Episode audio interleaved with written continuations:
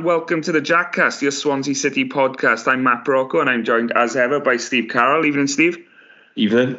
We have a special guest on the pod this evening. Uh, Wales Online reporter covering Swansea City, Tom Coleman. Evening, Tom. Thanks so much for joining us. Evening, Matt. Thanks for thanks for having me on. This well, this would be cracker really because you've you've come into the Swans, you've taken over the reins as Swansea City reporter on Wales Online from Ian Mitchell-Moore, a good friend of the pod. Um, it must have been a bit of a whirlwind six months or so for you. You've already onto your second or third manager, perhaps. It's a bit of a baptism of fire for you. Yeah, it's um, it's it, it, it has been interesting. I, will say that. Um, I didn't really, I wasn't really expecting to be on my third manager at this stage of the season. Um, but um, yeah, I think after after spending an entire month trying to work out who the next manager was going to be, I've got to be honest. The the overriding emotion when uh, Luke Williams was unveiled was, and I'm sure you guys share this, and I'm sure many of your listeners do, was was just total relief, really, that we can just crack on with the rest of the season and kind of just stop talking about it, really. But uh, yeah, no. But um, looking forward to the Luke Williams era. Um, hopefully, hopefully, fingers crossed, we have a bit of a stable and um, and yeah, normal season, dare I say. But um, I'm not holding my breath. Yeah, Swansea City and normal don't often get uh, mentioned in the same sentence today, but. Um, yeah, it's a bit of a weird one because I think we are all in the same boat uh, when Duff was sacked. Was we're okay.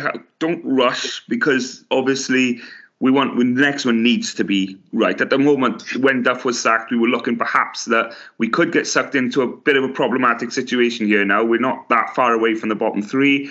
We don't want to rush, panic, and end up in another situation where we sack another manager in March, April. It would be catastrophic for the club, and and so we were. But a month, a whole month goes by. It's Steve. I mean, the whole thing was just dragged on, didn't it?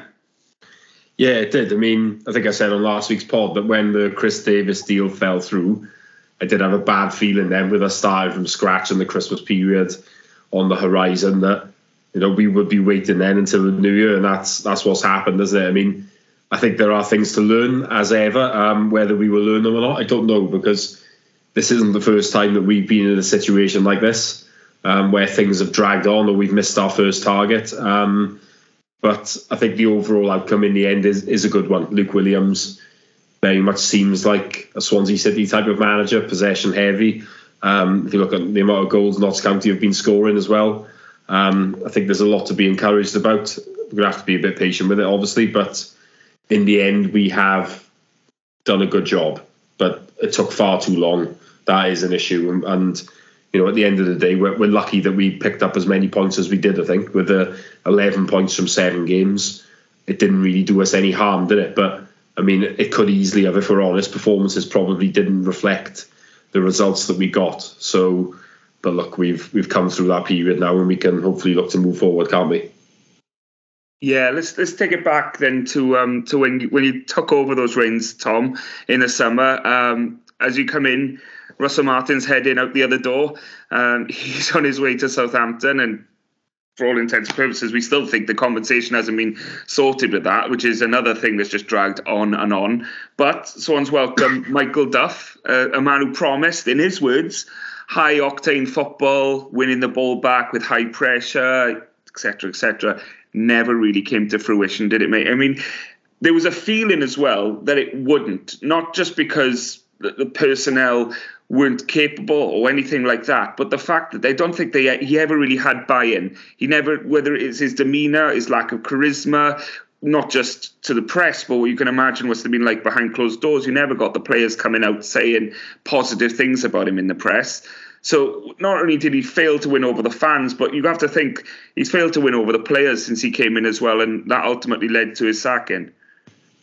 Yeah, and I think I think the point about the players is is very very important. I think you know when when he when Duff was dismissed, it you know it did kind of start coming out that some of the players on the training ground had perhaps been questioning some of his methods. Um, I think, look, my, my my problem with Duff is that I didn't I didn't even really see what he was trying to do, and I think that I think that was probably the, the, the problem that a lot of fans had, to be fair. And you know, when things are going badly and you can't even see what the direction is supposed to be, it's it's quite difficult to take take people along with you. And I mean, you touched a, touched upon it there about what he was saying in the press.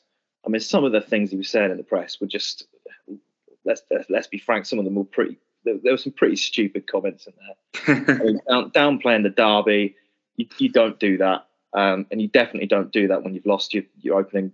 Well, not lost, but not won your your opening six or seven games or whatever.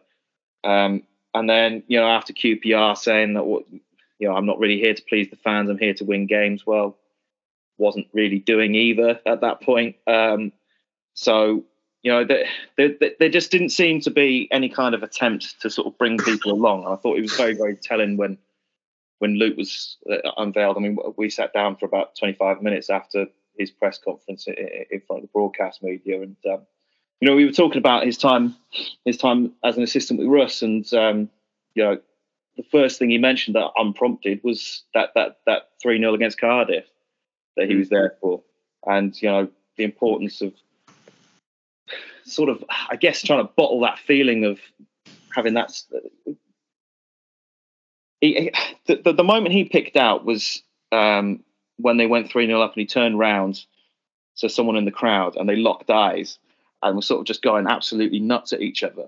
And he, he was basically giving that as a kind of example, an example of trying to bottle up the feeling of unity that's important for, um, you know, for bringing people, bringing fans along with the team um, and talking about, I guess, the special things that teams can kind of achieve with that. And you know, he, he was talking. He was, he was saying similar. Saying similar things happened at Notts County when um, when they got promoted, and you know they went through a bit of a tough spell towards the end of that season in the National League. Um, mm. Fans getting on their backs, and and you know they were two 0 down in that playoff semi final.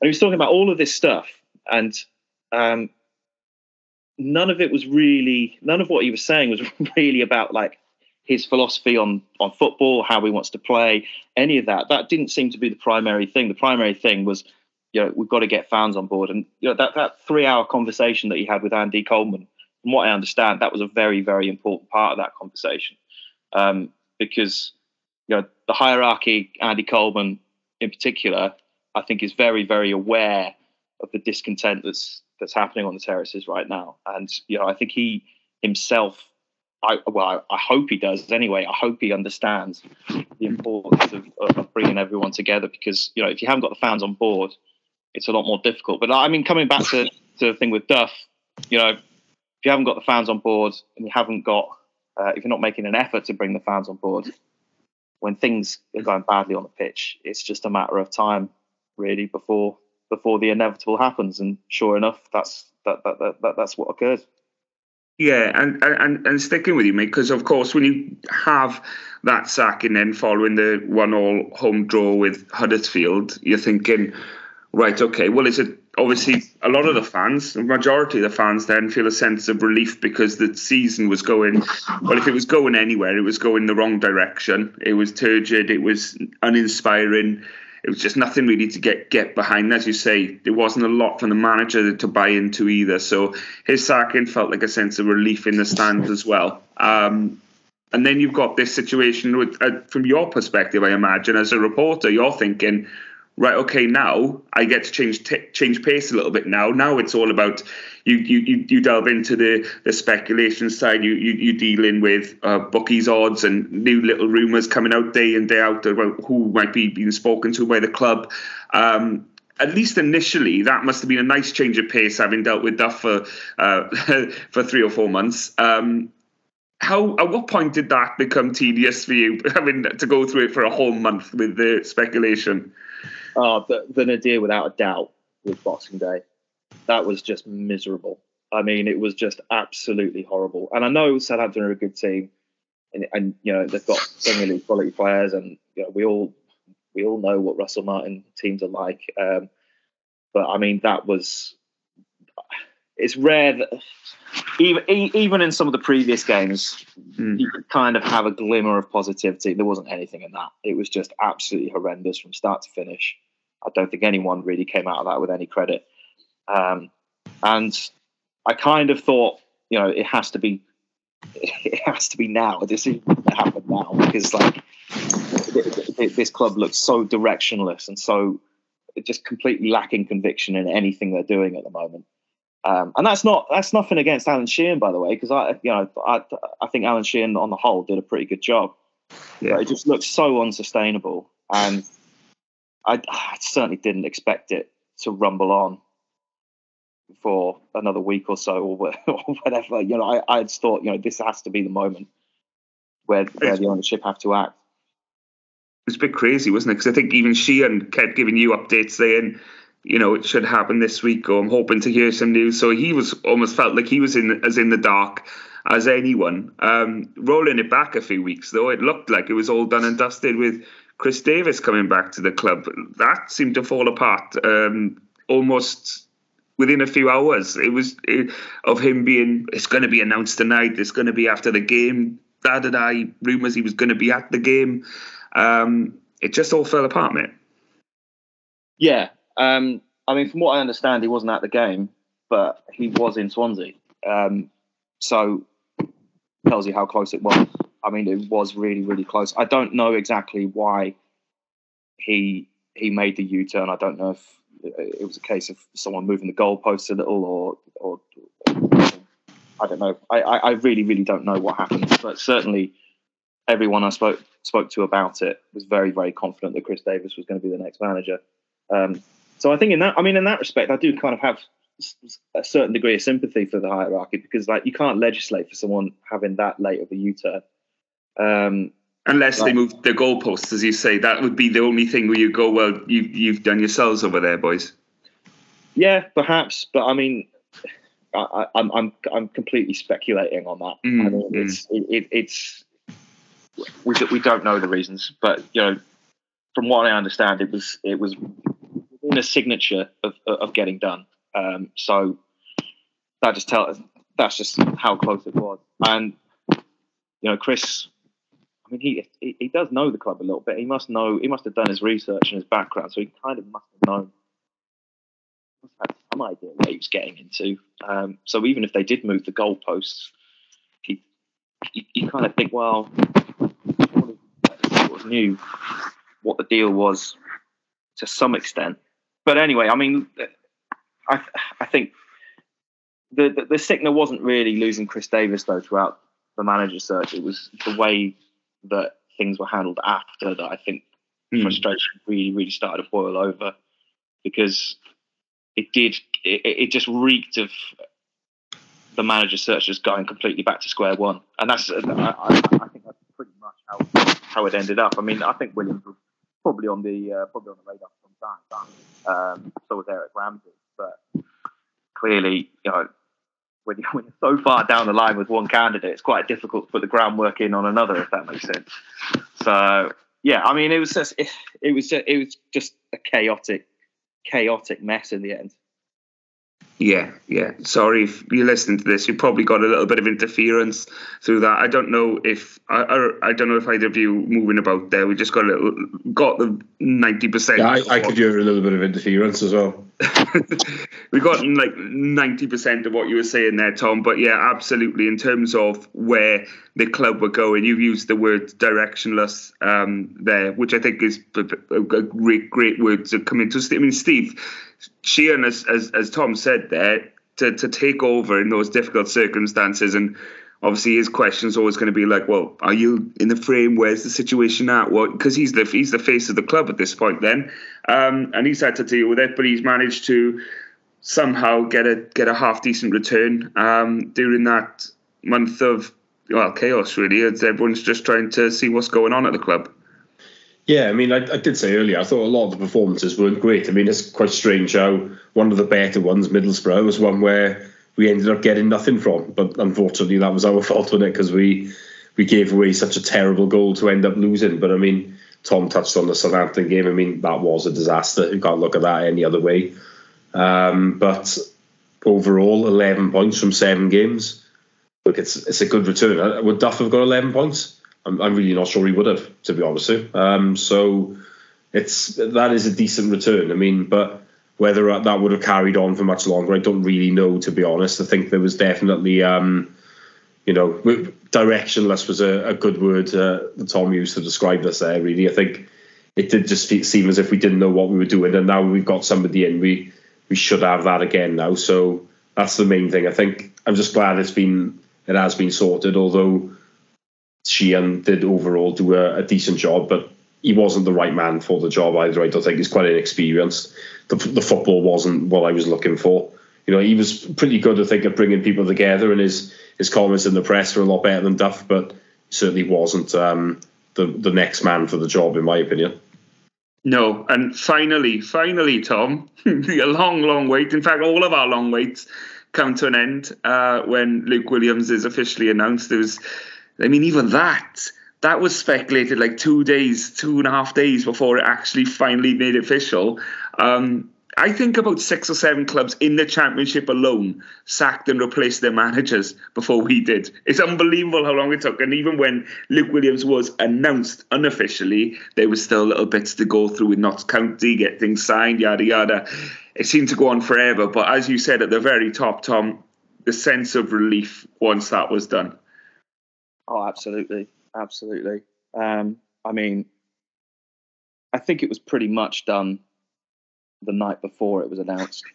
To be honest with you, but with the, with the way that Davies ended, yeah. um, I think the the longer the wait went on, even I was getting a bit twitchy because I mean, even I was putting texts in sort of every hour or so, being like, "Is everything still all right? Is everything still happening? How are we looking?" And you know, I think you know someone at Swansea basically more or less told me to shut up because it's like it's going to happen, Tom. Don't worry about it. It's going to happen. Um, so I don't I don't know what the late holdup was. I think it was something to do with, um, from what I understand, it was it was a bit of external paperwork. I think it was. I'm not entirely 100 percent sure on this, but I think it was something to do with the LMA. Um, so it wasn't anything to do with with Swansea and Notts County the the, the hold up. Um, so I mean everything was more or less completely done. And in fact, I, I, there was um, there was quite a few Swans fans on on Twitter who were pretty eagle-eyed, not just pointing out the uh, the hilarious contract that Luke Williams was signing, um, where he was taking guardianship of Silver Swan, but um, also uh, spotting his the time on his watch. So I think yeah. He was doing all the media stuff at the club by about half seven that evening. So, but then that, that I appreciate that doesn't really answer your question as to why it dragged on for so long. In fact, if anything, it probably exacerbates it. But yeah, no, it, it really there was a, a little bit of a late sort of twitchiness, but yeah, I mean to to to, to get it done, I think um, has settled a lot of nerves. And as I as I said in my report from from Saturday, you know, the sight of him in the dugout is going to come as a huge comfort, and hopefully. Um, hopefully smooth over some of the some of the unpleasantness that we've seen over the last few weeks. Um, but obviously, you know, he's, he's got to get results at the end of the day. I mean, hard work starts now. Yeah, and, and it's Steve. Go. We we touched on this in the last podcast last week, but in the sense of um, the fans will give him um, the time, as you saw with with with Russell Martin. I mean, he had a horrendous run of form towards uh, middle of last season, but managed at the end of it to come out with the majority of the fan support intact, and and that is a testament to how he was with with the fans of the club and having that unity and things. Um, we heard bits and pieces about certain senior players almost going to the chairman and the board, and it's them that Luke Williams needs to convince. I think that this is the way forward and this is the way Swansea City need to play and need to do things because this has brought about our most successful era potentially ever. Um, and you look at that and say, if there are certain senior players that have gone to the board and gone to certain high figures in the hierarchy of Swansea City to say Luke Williams is your man, then you already have a level of buy-in then that never came with his with the previous manager. And you always have a will in from people around. It is the owners that need to open their eyes up to this, isn't it? And the, the chairman, I know Coleman has spoken about it in the press and how he's spoken when he wants to make things right and talking about the Swansea way. Um, as Tom said, it'll come down to him proving that not just he can play this way, but he can get results and success doing so. Well, I think we've already seen a couple of big clues already on this. Um, on Monday, we had Jerry Yates doing an interview praising the manager. And on Tuesday, we've had Matt Grimes saying something similar. I mean, I can't remember a player coming out and saying similar about Michael Duff in all the time he was here. So these like little subtle things sometimes are telling you something. So I think he's already there's two players already that he's got on side. I mean, it probably won't be just those two. I mean, they are two of our more senior players. Grimes obviously is the captain. Um, you know, if if he's got their support, then the chances are he'll have a lot of other people's support as well. So that and that's you know after only a matter of, of days. So I think the hope the board have I've, I've got to learn lessons as you were saying. Really, I mean they they made a bad mistake in the summer. To be fair, they corrected it quicker than I may have expected them to. But they've just got to learn now that next time we need a manager, they've got to go down this route of possession based philosophy, guys, that, rather than anybody else, because you know that's not a way that we're going to be successful. We need you know a clear plan. If we're going to have to make a change, then it needs to be someone similar that still wants to work with the players that they've got in general, rather than the squad needing a big expensive overhaul. Because we may well need another one of those now coming up because obviously we've gone for a different type of manager. Just makes sense just to stick with it, doing it that way because that's what we did. You know, when we rose up through the divisions and moving away from it hasn't done us any good, is it? So I think we certainly need to learn those lessons. But I mean, this board of well, some of the newer people on it obviously haven't been here long, but I mean, the the majority shareholders have been here a while now, and uh, they've not really shown signs of learning, have they? So I'm sceptical on that, unfortunately. Yeah, I mean, I guess the newer additions to the board having come in over the summer um, carry a degree of uh, benefit of the doubt, but of course. The, the, the main man at the top, he's still there, and he still has a significant say in what's going on, doesn't he? So, um, but we we've discussed at length our feelings on Jason Levien and, um, and and how we see his role hopefully deteriorating at the club as as new investors or people with money come in and want to have a bigger say and hopefully there's a there's a there's a moving of changing of the guard if you like then um, Tom I was speaking to Steve earlier actually and talking about when um, Roberto Martinez came in at Swansea uh, taken over for Kenny Jackett that was partway through the season, and that was a change in style as well to take it. But he had a mid-table team with an opportunity to work on the style without any real threat of being in a tussle in May at either end of the table. Um, and it's just so many similar parallels there to what Luke Williams has come into. And again, we talk about Sheehan dragging us away from that immediate danger. Of course, you know, it's still a long way to go in this season, but he's got the breathing space now, hasn't he, to be able to work on things without immediately thinking, right, we need to pick up three points today, lads. Yeah, I think so, and I think, um, I mean, one of the reasons that Andy Coleman gave for, for for the search going on as long as it did is that you know the pressure was kind of, well, not off, but eased by by how successful Sheehan Sheehan had been in his interim interim tenure, um, and I think you know where Swansea are, I think Sheehan deserves a lot of credit for that. Um, but yeah, I, I, I, I, am not sure how much there is to add on that point. Really, I think you know it, it, patience is is going to be needed um, as it was under Russ. I think there's clearly some some some shortcomings in that squad. Um, there's certain players who I'm quite looking forward to seeing under under Luke Williams. I mean, Bashir Humphreys, I think, is one.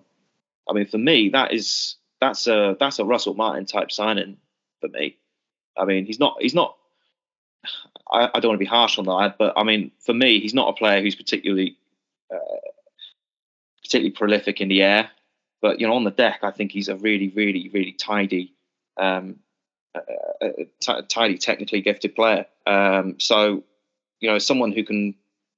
He looks to me someone who can probably benefit from a more possession-based style, um, and I think some of his weaker games under Duff were when you know they were playing against sort of more Route One type, type teams, mm. um, and adopting a sort of more Route One type type of football, I guess. Um, although I, I, I, I, don't know. I mean, although to be fair, I don't think Duff's football was even Route One. It was sort of strange. It was a strange kind of midway where it wasn't Route One and it wasn't a possession based game either. It was sort of some kind of unhappy medium in between and you could tell a lot of the players were a bit lost trying to figure out what on earth the plan actually was. I mean, certainly in the early stages.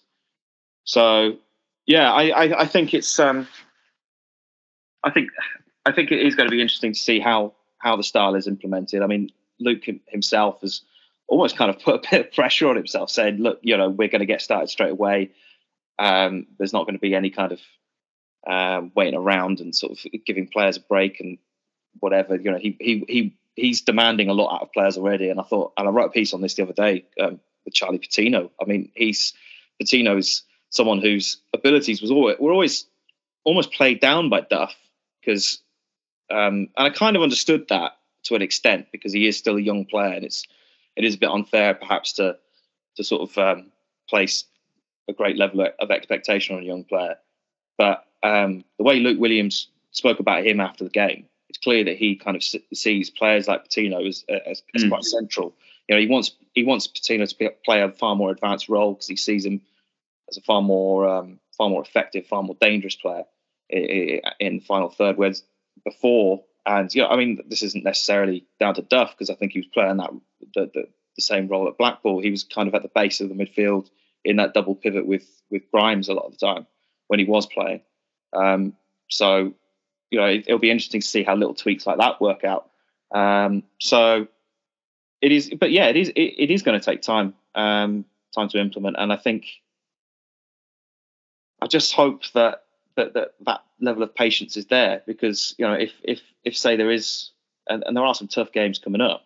Um, let's not forget. I mean, Birmingham on Saturday. if you'd asked me that two or three weeks ago, I think you'd have rubbed your hands and thought, "Oh, really fancy that." But under Tony Mowbray, I mean, they, you're expecting a, a, massive improvement. So, you know, there are some tough games coming up, and you know, it, it, it's not it, it's never easy in the championship to implement a new style of football midway through a season.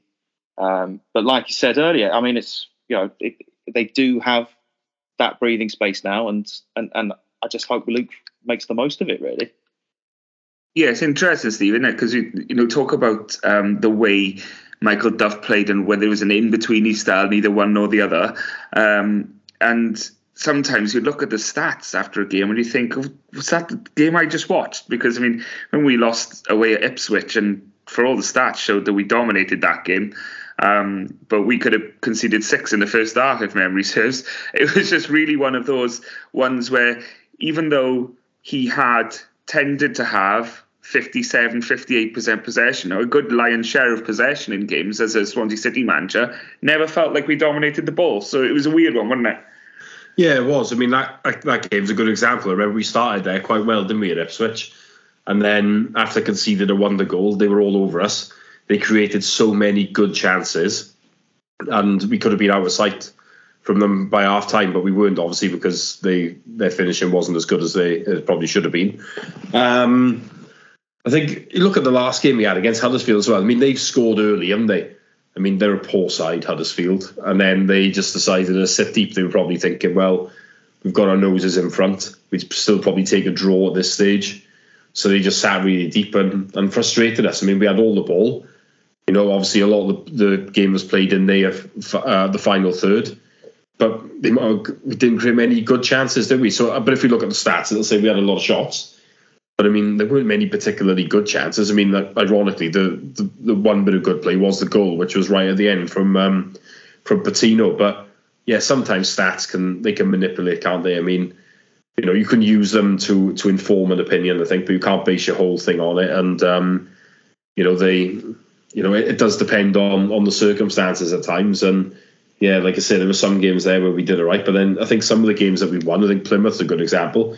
Didn't have a huge amount of chances really, but we're, we're quite clinical with with the ones that we got, and obviously came away with a really good win. So yeah, you certainly didn't see the you know the the type of domination of, of possession like you would under some other managers. I think under Williams, you're going to see that in a lot of games, for example. But yeah, I mean the the Sunderland game is another example. In there, I think we had the first half an hour of that we were really poor then we dug in in the second half and made ourselves hard to beat. But I think, ironically, the the sending off really was was good for for us because um, we just had to just retreat then and frustrate. Whereas against eleven, we were getting shown up. So yeah, it's it's a funny one at times, isn't it? Stats. Yeah, we could have won that game potentially if Lowe had scored his penalty, but it, it was obviously that was in the first half. So who knows how the game would have turned out if he did. But um, it is weird. I mean, you can look at it. You have to really what, trust your own eyes sometimes, don't you, and look at it from uh, from that uh, perspective. Um, and and talking of looking at things with your own eyes, Luke Williams would have had the opportunity to do that. That was a really tedious link in. Sorry, gents. Um, he he took uh, he started in the dugout for the game in the cup the other night against Morecambe, and uh, had an opportunity to watch his uh, his new charges and um, came out with uh, a, a 2 0 win. Um, Tom was you've mentioned what he met, what he spoke about after the game there with Charlie Patino. It felt like he, he made clear that Sheehan picked the team, but he, he, he definitely wanted hands on. He wanted to have his ear put across, and uh, well, it made the difference, didn't it? Because Patino was in that position to tap home um, early in the second half. Yeah, it was a. I, I it, it's it's re- it, this is a really difficult game to talk about because I don't know how much there is to read into it. Yeah, because it's not it's not Luke's. It wasn't Luke's eleven. Um, you're playing League Two opposition with eleven changes, um, and you know you, in a game that you know with respect to Morecambe, you're kind of expected to dominate anyway. Um, but there wasn't really anything to take issue with, to be honest. I thought the first thought first half that probably could have created a bit more in the final third, but I mean that's the same story throughout the season, isn't it? I mean, the, the build up I thought was pretty good. Um, looked pretty comfortable in midfield. I mean, they kept Morecambe at arm's length for, for pretty much the entire evening, really. Um, but I think I, I, think as he touched upon there, though, I, I guess it is important for Patino because I, have ne- I've never quite understood why over the last few weeks his his he's kind of struggled for, for, for game time at the moment. I don't think it's done an awful lot um, to, to, to stop all these rumours about this uh, alleged move to Italy, which um, you know just yeah. some reason just won't go away. Um, but you know, I mean, it, it, it, was a good performance. I, I, thought it was. I mean, he could have had a second one um, just moments after he scored, uh, heading just wide of the post. But you know, Patino, I think, is the kind of player that I think can excite Swans fans. But the problem is, I just don't think we've seen it enough. Which kind of sounds a bit unfair because he's. I think he's got four goals and four assists, which is better than the tally he had at Blackpool. But yeah at the same time, I think the expectation levels around him, because we all know how good good technically he is, I think we're still kind of expecting a little bit more. And so to have that sort of first step, I guess, get get getting that goal, decent performance in the middle, um, you know, just just just getting some more minutes under your belt, um, un, under a new manager, you know, the chance to chance to impress a new manager as part of a sort of a new chapter, as it were. You know, that's that's going to be a positive for him, hopefully. Um, but yeah, I think you know in terms of the overall performance, it was it was really kind of what you'd sort of expect um, a, a, a, comfortable FA Cup FA Cup win at home against lower league opposition. I mean that's that, that's pretty much the best way of summing it up. I think.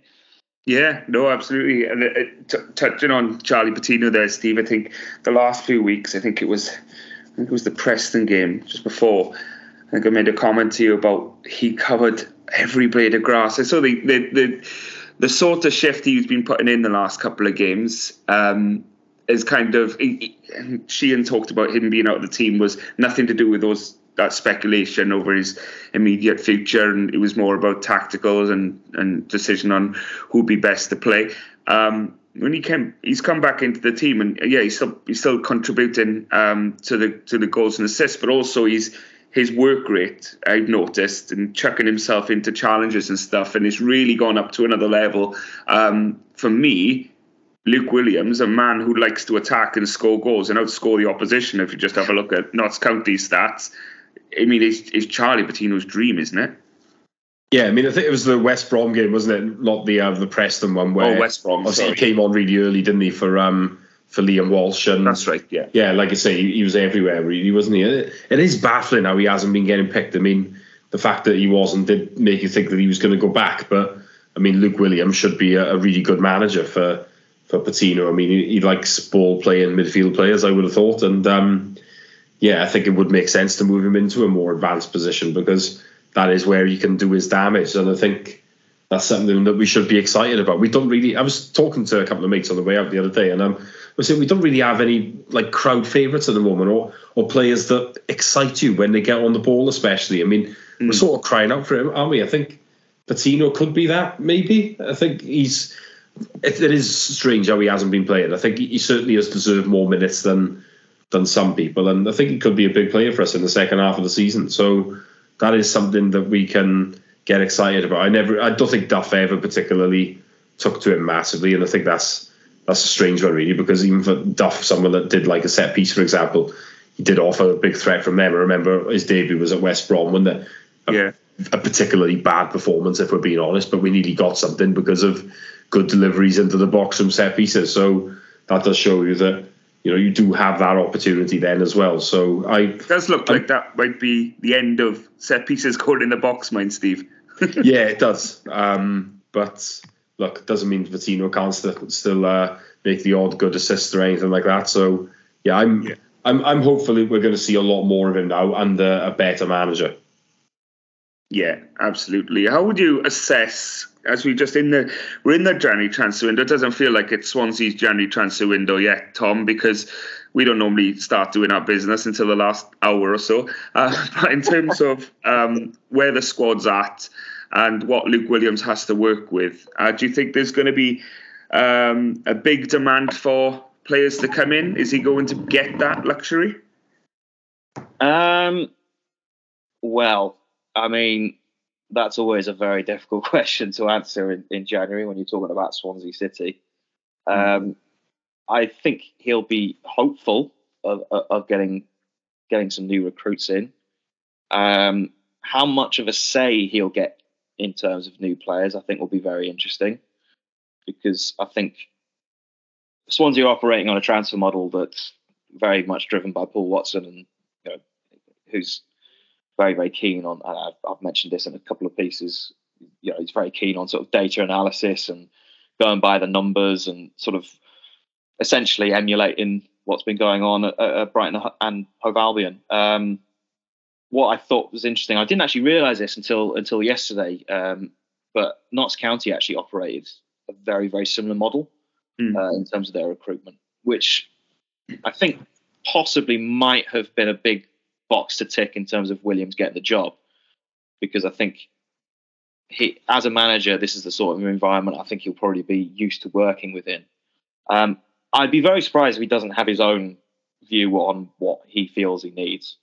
But I mean, certainly before Williams came in, I think Swansea had already identified what areas needed to be improved. I mean, it's clear they need they they need need goals. They need a striker. Um, that's painfully obvious. Um, equally obvious is um, a bit of pace and athleticism out wide. So a winger, um, ideally two, but let's not get greedy. because because once again we're talking about Swansea City and this is a January transfer window, so it's not a time to get greedy. I mean, those two positions alone though are very difficult to recruit in January, uh, especially when funds are tight. I I know Andy Coleman and Paul Watson have said in the past that there there is money to spend, but I'm personally not not entirely convinced by that. Um, it, it, I mean, I think there will be a small amount of money to spend, but I don't. For instance, I don't see them going out and spending five million on Dion Charles, for example. I don't see no. that. I don't see something like that happening. So I, I, could I could maybe see you know a mil, two mil, maybe, but um, I don't I don't know I'm not expecting big money to be exchanged, which opens up questions, obviously, about the loan market. Um, now, obviously, Swansea already have five loanees on board, and I, I think if they're going to get anyone else, they're going to have to shift someone, um, which again I think will add further fuel to the rumours around Charlie Patino. Um, although it's worth stressing at the moment that there's no indication that that he'll be recalled. I don't think Luke Williams will want him to go back to Arsenal because, as as we've just covered, I think he might well see him as as an important player. Um, Harrison Ashby, could he go back? He's not had a lot of game time recently. He, um, I know he's back in the building with Swans at the moment, but you know, it's not not been a roaring success, has it? I mean, I, I, I probably haven't helped by backing him as my preseason player to watch. Um, so um, so I do apologise to him for that. But you know, it could could they perhaps think, well, you know, maybe he can go back and we can. I mean, obviously that that, that decision at the end of the day will go will be mainly down to Newcastle. Um, but if they want to get loanees on board, I think that's going. That's those are the sort of decisions they're going to have to make. Um, yeah. In terms of in terms of out wide, I mean, Yannick Bolasie has he really done enough to earn a contract? Not for um, me. I'm not personally convinced. I think there's been a lot of endeavour there, a lot of effort, but not a lot of not a lot of out, not a lot of actual tangible output. So I'm not sure he'll be seen as the solution to to the problems out wide.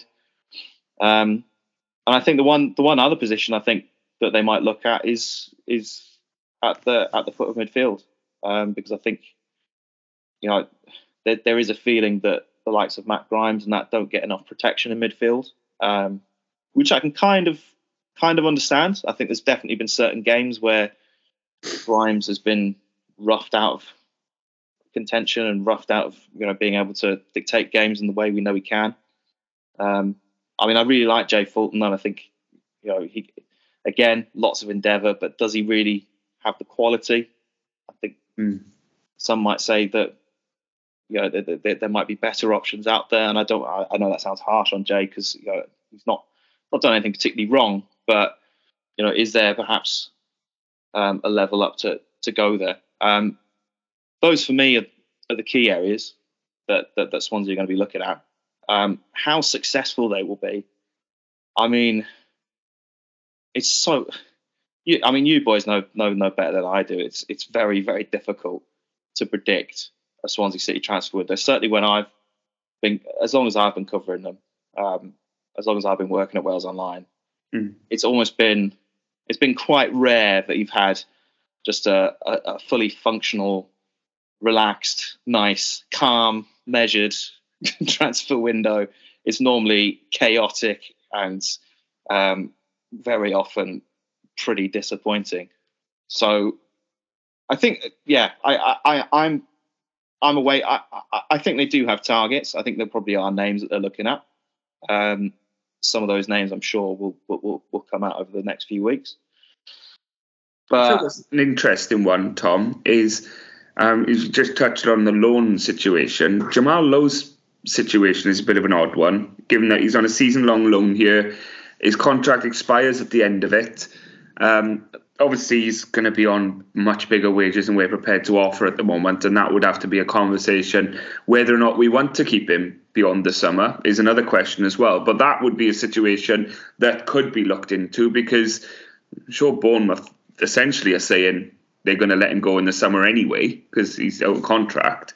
Um, if they were to want to keep him on, and a conversation could be had with him to say, right, okay, then we'll we'll try and just take you off Bournemouth's hands. But of course, wages might be a stumbling block there. Yeah, I think so. I mean, yeah, it, it, it's a fair point. I think that will all depend on whether whether Jamal Lowe is seen as kind of being in Swansea's long term plans. I don't yeah. really think we've got an answer to that yet because I mean, from from what I understand, Lowe was sort of signed because he was kind of available, and Swansea just lost Piroe and essentially needed a forward. Yeah, uh, and I think that's why initially it was only for up until January that move, but I think that it was later renegotiated to be the end of the season.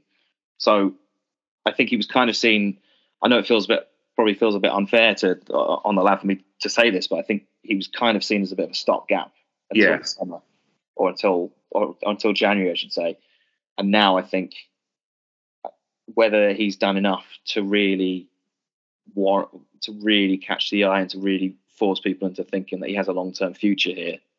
Um, I I don't know if we really have an answer to that question yet. Um, He's I'm sure. streaky, isn't he? He's so streaky. Like when he first came back, I thought this is a real different Jamal Lowe. I thought, wow, this player's evolved. He's matured, and I can see some consistency in his game. And now for the last six weeks or so, I just I've, he's gone again. just I can't see a player in him anymore, which is which is so disappointing because he's not been able to. In his first stint at Swansea as well was exactly the same. He, he just seemed to have these spells where he could score in five games on the bounce, and then he'd be anonymous for the next seven or eight. I, I, think it is a bit difficult for him though, because I mean he's not he's not an out and out striker. He never has been, and um, I know he's not really played that role, but you know the the front three in general have sometimes felt a little bit isolated at times, mm. um, especially during the last few few weeks. And you know, solving that is going to be a big a big issue for him, a big issue for for, for Luke Williams. Um, my issue with Jamal Lowe is I, I, I just wish there was a bit, little bit more pace in there, a little bit more, um, a little bit more athleticism. Um, I think sometimes as well, and this isn't this isn't his fault at all, but I think sometimes he does look a little bit isolated in games. Yeah. Um, Jerry Yates, I think, suffers from a similar problem. But then, you know, the counter argument to that is Jerry Yates has still managed to score, was it, six goals, something like that. Um, mm So, you know, he, Jamal is not really a natural goal scorer, but he's not really done enough to kind of convince us he's a creator either at the moment. So, finding that kind of role for him, I, I, I think if you can get the best out of Jamal Lowe, he is a player that's worth having.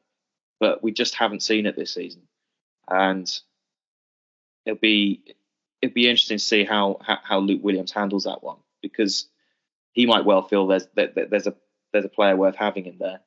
Um, and I mean, you could say the same about Liam Cullen in my in, in my opinion. Yeah. I, know, I know Cullen is a bit of a Marmite character with a lot of fans, um, but I think he's turned in quite a few similar performances at times. Um, he's a finisher, which I think is something that you know whether you like his build-up play in his overall game or not. I think one thing you do think is if he gets the ball um, 12 yards out, 15 yards out, you'd back him, wouldn't you? And I think that's something that if you look at, um, I forget his name now. Uh, who's the Notts County um, 42 goal scorer? Oh, Langstaff. Langstaff, yeah. yeah, absolutely. Sorry, um, main mind blank then. Um, but again, as a player that, from what I've read, not necessarily excelling at any sort of particular area, not a monster in the air, not blistering pace, etc., but an absolutely reliable finisher.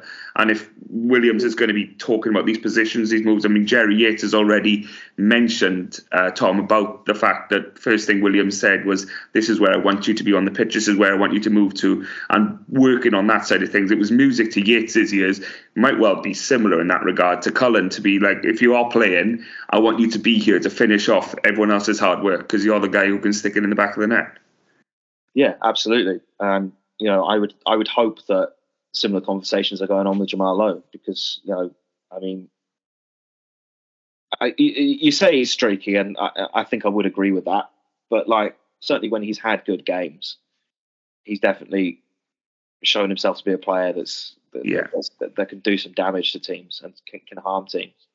Um, but I just feel, I don't know. I guess what I'm trying to say is that he just looks a bit lost at the moment. I just don't really, I, I don't really know what he's kind of sort of supposed to be doing in the team at the moment. Um, and I'm, I think he kind of maybe feels a bit like that himself. Um, that might be, I mean, perhaps that's a really unfair assessment of things. I mean, no, I don't think so. I, but you know, it's it's certainly not been easy for any player. I think to sort of find any kind. I mean, I mentioned I used the word directionless earlier, but like when the whole club is kind of in that sort of pit of uncertainty, you know, as a player, it must be quite difficult to know what your role is and what you're supposed to be doing individually on the pitch. Um, and I just feel there's just been a bit bit too much of that with Jamal Lowe. But yeah, let's let's hope Luke can can get the best out of him. And you know, I think there's several others who you can probably say you could go up another level. Um, so yeah, let's let let's let's see what the next few weeks bring. Yeah, definitely. Um, Steve, Tom mentioned a little bit earlier on about the fact of whether or not we're going to have the money to spend in January. Is it potentially going to be more business and the revolving door going the other way, even if it is to, to, to fund sort of moves coming in? Do we expect to see one or two maybe leave?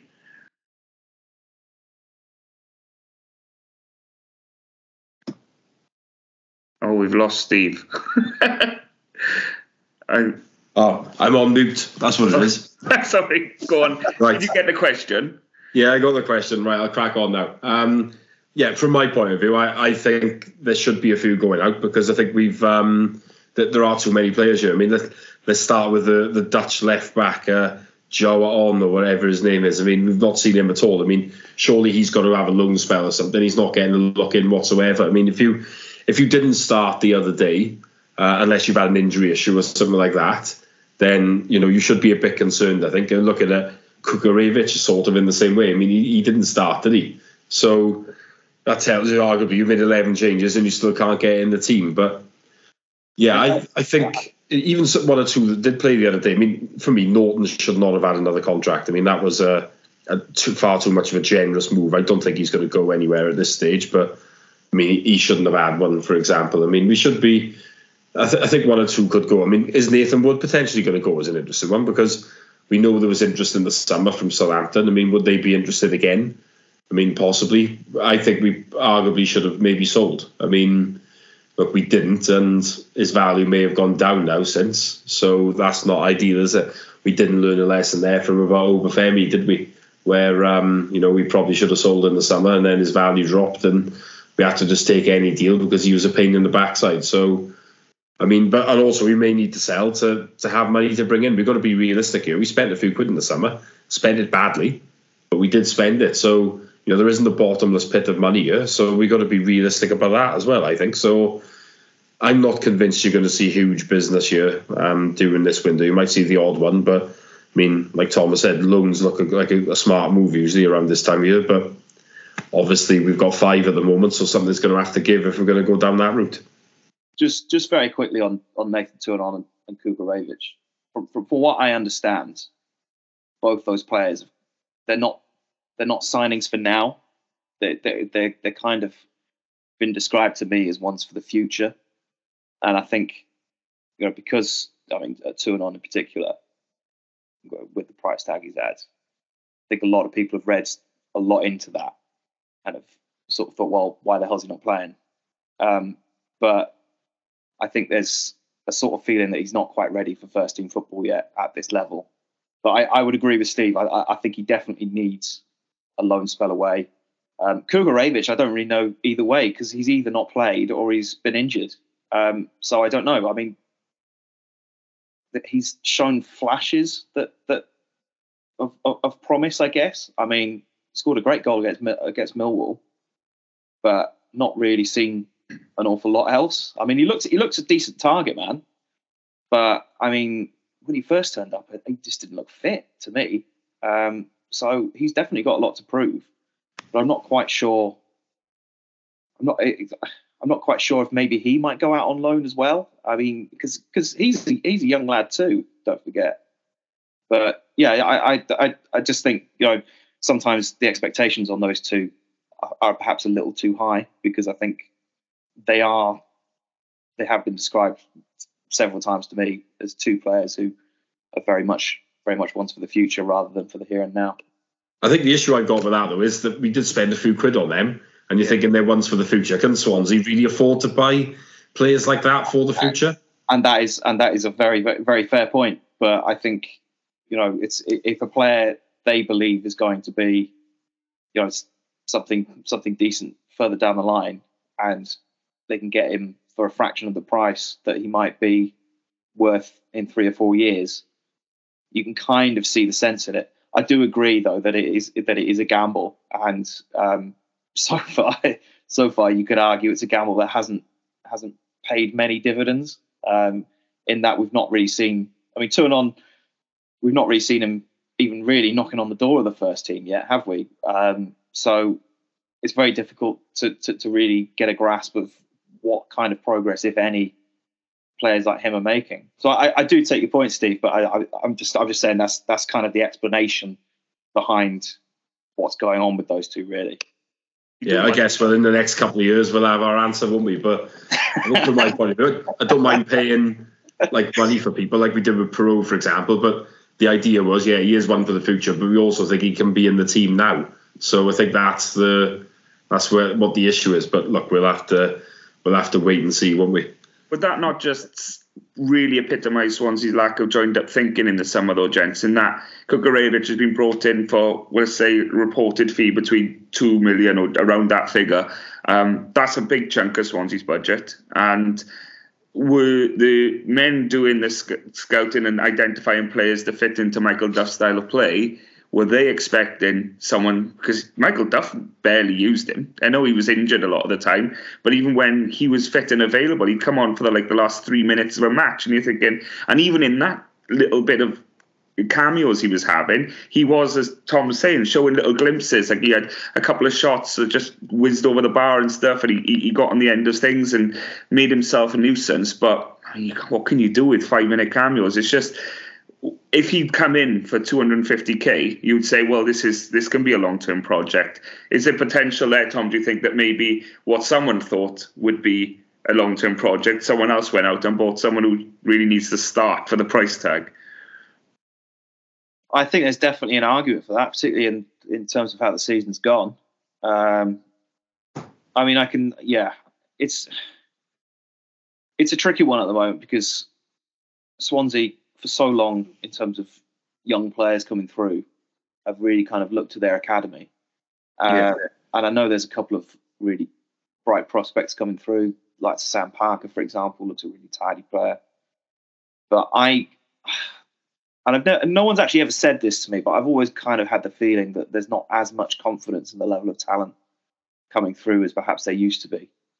So I think, you know, I, I'm not massively surprised that they might be looking further afield for younger players. Um, but I mean, some of it, uh, some of it, even on that point though, I mean, it's still been a little bit odd at times. I mean, Christian Fletcher was a really, really strange loan signing because it just yeah. seemed to be completely for the benefit of DC United rather than Swansea. Yeah, um, definitely. And, you know, he looked a very, very tidy player at the under 21s level. 17 goals, I think he scored. And we were crying out for pace and width. Exactly, exactly. And you know, if you're going to bring players into the into the academy, and you haven't got an awful lot of money to spend, you, I mean, your academy is going to be even more of a. I, I mean, we all know this point already. I mean, because it's been it's been the case ever since Swansea Swansea went down. You know, the academy has been the sort of fertile breeding ground of talent. And, but if you're going to bring players in who are just going to take up a space and then just bugger off again. I, I, I don't understand the thinking of that. I've never really understood what was going on with Fletcher.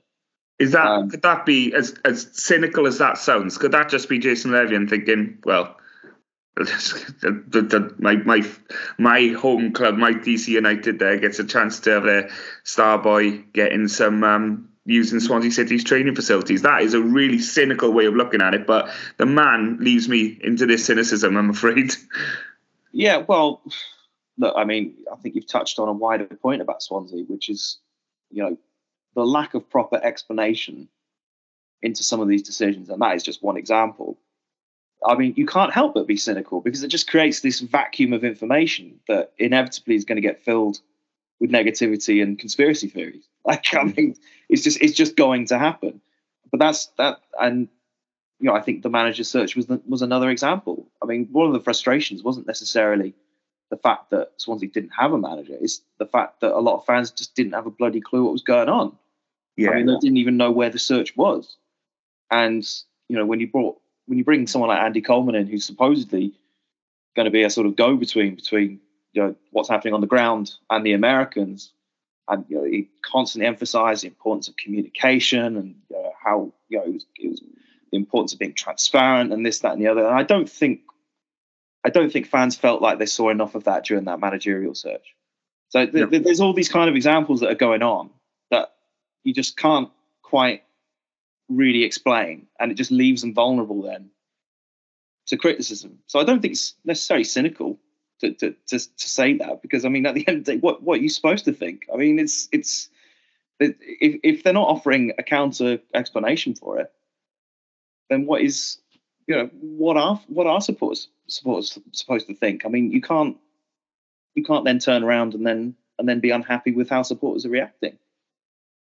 No, you're absolutely right. Well, one of the players that potentially could come through, especially if we're looking at um, what Luke Williams might like and what he might have to deal with. And we're talking about people who can stick the ball in the back of the net. So we need is Kyrell Wilson, who's uh, you know alongside Fletcher has had a great season um, for the young for the youngsters, and potentially is he one Tom you think could start featuring you know, on the bench, getting five minutes here or there at the end of games. And is that something that Luke Williams, to your understanding, would be in favour of? Is he is he one that will go down the route of youth?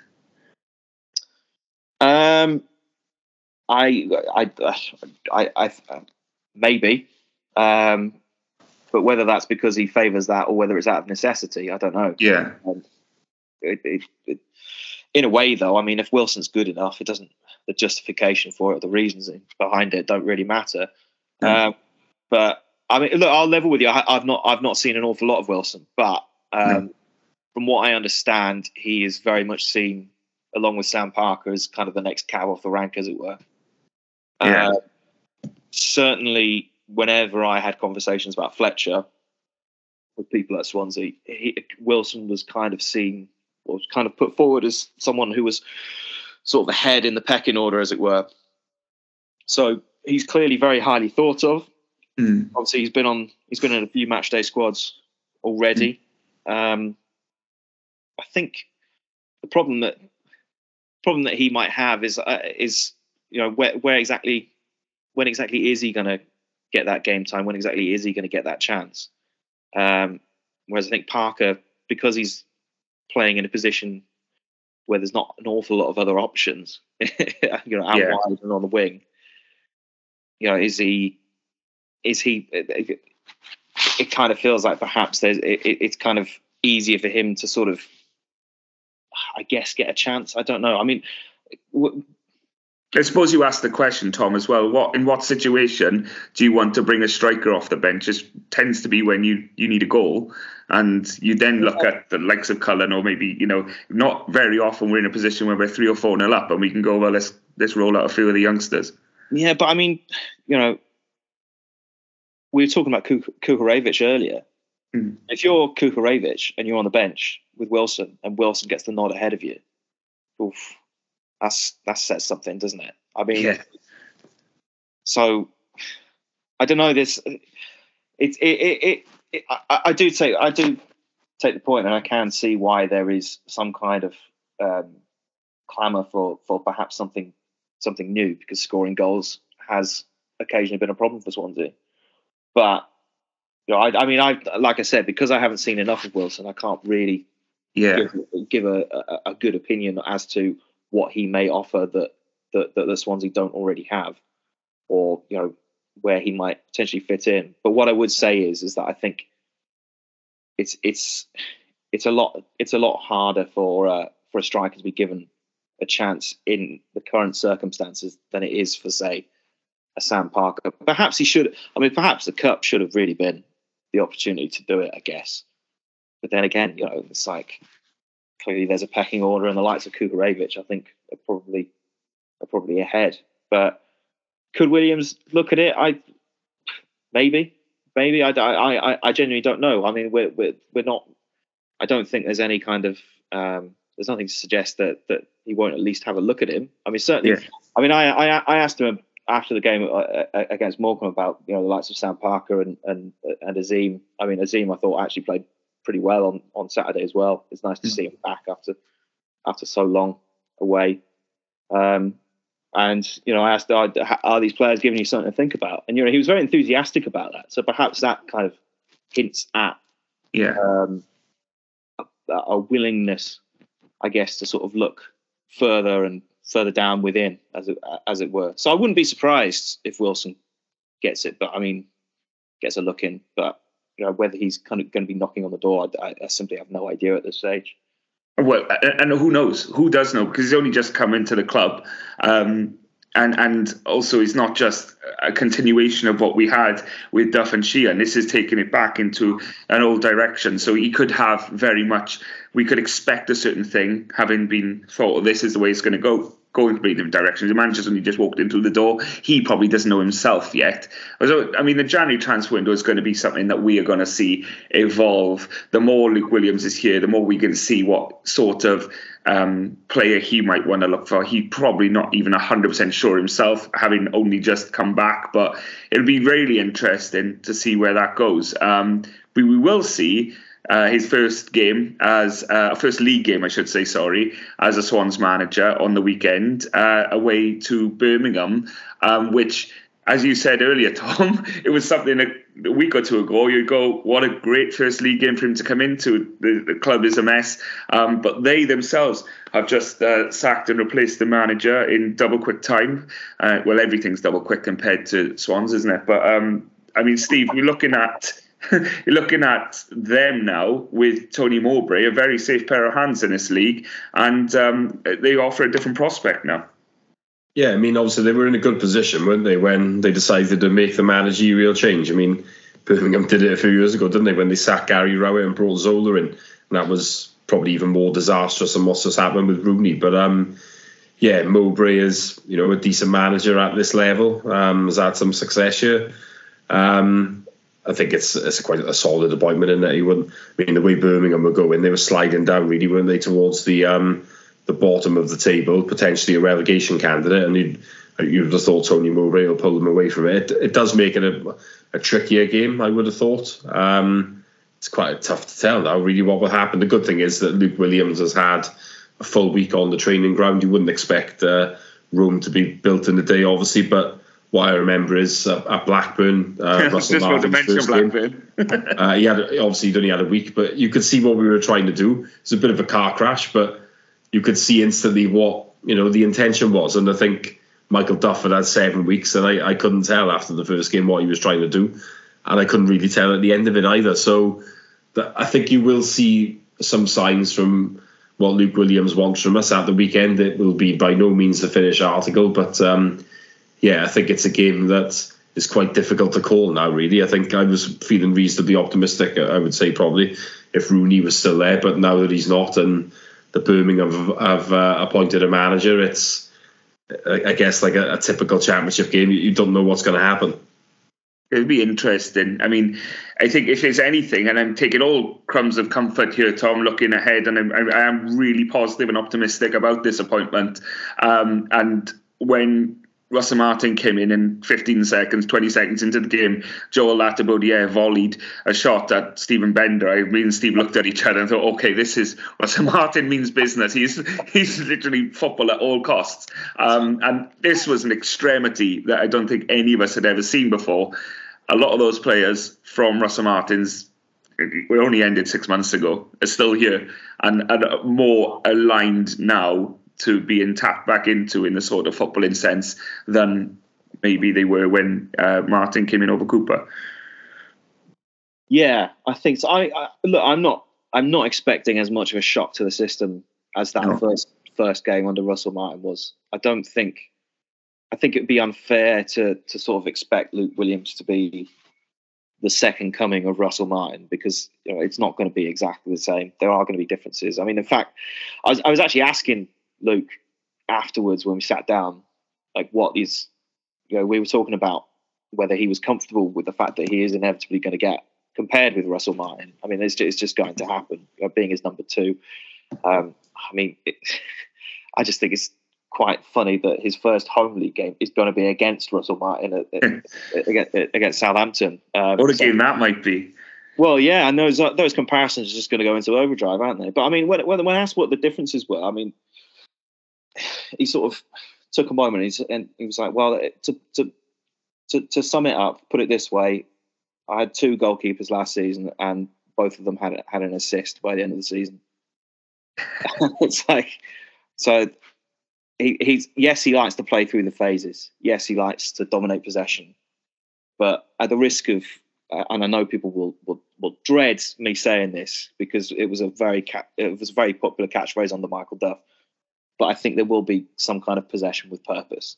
I don't think it's going to be tippy tapping around in in the sim, similar sort of way that Russ. You just have to look at Notts County's record last season, really, don't you, to see that this man doesn't just want to keep the ball; he wants to score, and he wants to score a lot. Yeah, well, I think it, in a way, though, he's kind of uh, backed up the Duff soundbite with his brand of football without giving the soundbite, if that makes sense. Because Duff had the soundbite but didn't have anything to back it up with. He was constantly talking about possession with purpose, and yet you know we didn't ever really kind of see that. Um, but I think I definitely, I'm definitely expecting a bit more pragmatism about Luke Williams than than perhaps Russell Martin has. And I think that's probably the one big criticism you can make of Russell Martin is that he was so dedicated to to how he wanted to play football that kind of couldn't really see past it. And sometimes that can catch you out in the championship, especially if you're at, at a team like Swansea City where resources aren't aren't perhaps as good as like a Southampton or a Leicester or whatever. You know, you kind of have to make yeah. the best of, of, of what you've got and you know, be better than the sum of your parts um, at, at, at, times. Um, so I do expect a bit of that, a bit more of that. But um, certainly, I think we're going to see, at, in the midst of all that, I think we are still going to see something that does closely or more closely resemble um, what many would consider to be a, a, sort of traditional Swansea City way of playing. Um, and you know, I, I, think it doesn't have to be as as as kind of extreme as Russell Martin's brand of football was. I mean, possession based football doesn't have to doesn't have to necessarily look like that. There's more than one way to to skin a cat. Um, so I'm expecting bits of it, but I don't. I think anyone who's expecting to turn up and watch a sort of carbon copy of a Russell Martin team, I think is probably going to be probably going to be disappointed. But um, I don't. I, I, think I do think it will be. Well, well, I hope it will be an effective brand of football. Um, but whether he's got the tool, tools to implement it, we'll we'll have to wait and see. And obviously, you know, January is a good time to to dip to dip in and hopefully hopefully strengthen along the way as well. Yeah, definitely. And Tom just mentioned there, Steve, about the fact that there's more than one way to play possession football. This is something that we spoke about for the two years of Russell Martin's reign, wasn't it? And that we talked about there might not necessarily be a necessity to like the short goal kick routine and stuff like that. And Russell Martin spoke at length about why he did that to pull opposition players out of position. But looking at the raw data of that, I'm sure we conceded a lot more goals than we did score from those sorts of situations. Now, um, when we talk about more than one way to play possession football. We look at the most successful time we had under the likes of Martinez, the likes of Rodgers, and they played stunning football. But in the certain areas of the pitch we want to, you wanted your when we played the ball out from the back, for example, we used the likes of Angel Rangel or Neil Taylor or whatever it may be, working our way up the pitch through the through the flanks. And we obviously had the likes of Dyer. Well, later on, then we had Routledge and stuff, and we were able to use them if we lost the ball there, we lost it for a throw in. We didn't lose it with a one on one with the goalkeeper. So if we do have that more um, attack minded mindset, it doesn't necessarily have to be working those triangles around our own 18 yard box. And there are ways of doing it, which are still hugely entertaining, but they are possession based football without necessarily being as as as risky and extreme as as, as the Martin style. And Tom said it could be very different. He was assistant here, but Russell Martin would have had his own views on how he wanted to play the game. Yeah, I think that there's obviously going to be similarities because they wouldn't have worked together if they didn't share a similar philosophy. But I do think goal kick wise, you you may see the return of that, which isn't something I'm I'm a huge fan of. I think that's taking things a bit too far, as we were saying. Um, I think, though, as we've said, Notts County were, in terms of goals, were, were crazy, really. Can, uh, scored a hell of a lot of them. So they must be a lot more threatening going forward. Certainly, maybe not waiting for so long to try maybe a killer pass or something like that. So I think that's got to be a good thing sometimes because you can pass it to death and get nowhere. So, yes, I think there's going to be differences, aren't there? And um, I actually think there might be better differences because uh, we would bemoan the fact sometimes that we just you might be in the opposition's half for just passing it from side to side and no one's really making a move the opposition of Our defenders were riskier than our attackers at times, yeah, it did feel like that, didn't it? And I think, as you say, there's a time and a place sometimes, and I'm not saying that defenders should be lumping the ball or anything, but you would feel as if sometimes the we would be taking far more chances than we should be in those areas. And then going forward, everyone would just sort of wait for something to happen. Whereas that's probably not the way to go, certainly from my point of view. But look, the we, will soon see when we will have uh, after Saturday. We'll we'll have one or two more answers. I think uh, it's going to take a while before we have most of them, but yeah, we'll you know, we, will be able to say a bit more, I think, um, on next week's pod about uh, what we've seen and, you know, well, for example, what what how's he going to set up in terms of formation? I mean, is he going to go with wide players? Or is he going to go with wing backs? It's um, mm-hmm. you know that is a question that we'll we'll have an answer for on next week. That that, yeah. that that that point about riskiness at the back, though. I mean, I think the one thing that I will say is that perhaps a worrying similarity is um, the amount of goals that count Notts County conceded under Luke Williams. Um, yeah, I mean, definitely. I think it's what forty-seven goals in twenty-six games, which is pretty. I mean, that's mental for a team in the top six. Yeah. Well, you have to score your way out of it, anyway, because that is arguably yes relegation. I think we saw a video a couple of weeks ago of Notts County. I think they conceded four, and all four of them were absolutely horrific goals to concede. Mm. But I think the, the positive thing on that was unprompted. He acknowledged that that was something that was perhaps a weakness at, at Notts County. So I think he is aware of that. But in terms of actually how they defend, I mean, I wouldn't be surprised if, if perhaps there are a couple of nervy moments um, uh, during his time at Swansea City. I, I, I hope that they can find some sort of defensive solidity because you know if you build that, you can go a long way in the championship. And I think again, you know, we're talking about you know, how it was under Russ. Yeah. just put simply, they just conceded too many goals, uh, and, and, it was like really, really frustratingly silly goals. Um, throwing What's really away. interesting is that Colin Calderwood's gone to Southampton, and I think they're like 16, 17 games unbeaten now, aren't they, Southampton? And he was touted to come here under Russell Martin for a period, wasn't he, and help on the defensive side. So maybe there is a sense of evolution there from that point of view. And whether Luke Williams, as you mentioned, if he's acknowledged it, is that something that's in the forefront of his mind of, of addressing? I hope so. I hope so. Yeah, and, and look, I think there's some decent defensive options here at, at Swansea. I mean, you know, Nathan Wood, I think, is slowly but surely creeping back to being the player that I think we all we all knew he, he can be. Um, I'm a big, I'm still a big Bashir Humphreys fan. Um, Harry Darling, someone that's worked with Luke before, so you know you would hope is someone that maybe he can get the best out of. You know, there's de- there's options here, and yeah. so you know I think there's a, a decent foundation for him to build, but you know it's just a question of whether going back to sort of that style of football is going to, I don't know, create weaknesses in in, in, that back line again. I don't know, but um, certainly all the tools all the tools are there. He's just got to figure out a way of sort of using them correctly and putting all the pieces in the right places. I mean, that, that, that, that's kind of how it feels at the moment. I mean, in terms of areas to work on within the squad, you'd have to say that at the back, it's probably where Swansea probably look strongest. Um, mm. I don't know if everyone would agree with that, but certainly there's no there's not as many obvious shortcomings, I should say, than there, there perhaps are elsewhere on elsewhere in the team.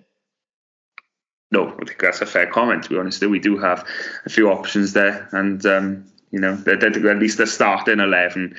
Whether you whether you look at the bench and think, oh, maybe, but starting eleven, even with the injuries we've had, like so Josh Key and Harrison Ashby being out, we've we've we've managed to cope, and we whether Humphreys has played out there, or Darling or whatever, we've managed to cope. So I think it shows that we have got a bit of depth in in that eh, in those areas. But um, well, I can't see anyone saying in January that we need to bring in uh, a, a, defender. Really, that's probably no. the best way of describing it, isn't it? Yeah, yeah I, I, think I, think that was just a long-winded way of, of, saying, of saying what uh, what what Steve's just said there. Really, I mean, yeah. it's, I'm I got to be honest. I've uh, talk thinking about the last what was it about 30 not 30 20 26 27 years whatever it has been since I've been actively like in in watching the Swan season ticket or whatever it's this is probably the appointment that's weirdly sort of excited me the most because we've either normally gone for a in the in the rubbish times in the in the Premier League towards the end, we've gone to someone who maybe has a track record, but perhaps you, you give up a little bit of experimentation with that, or you go for someone completely untested. You don't know whether it's going to be a success or a failure.